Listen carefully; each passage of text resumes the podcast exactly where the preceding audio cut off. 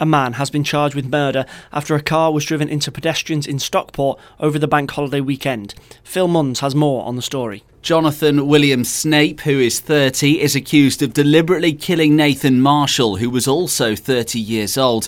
The alleged incident happened outside the Salisbury Club on Truro Avenue on Sunday night.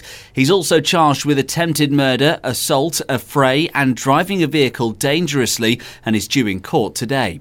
Nearly 1,200 more men aged 25 to 44 die each year in the north of England compared to the south of the country.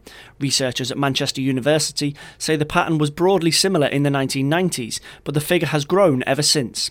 Simon Sharples took his own life, and brother Johnny thinks it could have been avoided. If he had the opportunity to go and see a counsellor or go and see a therapist or go and talk face to face with someone about what was going through, that might have been better for him. But in the first instance, maybe he was prescribed the antidepressants and that wasn't what he needed.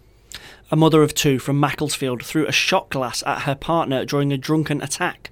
39 year old Rachel Jackson of Halleyfield Drive continued to punch her partner and break his belongings for a further two days.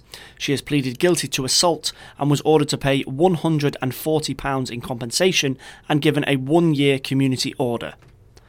Despite a fall in reported cases in Cheshire, there has been a rise in national dog thefts.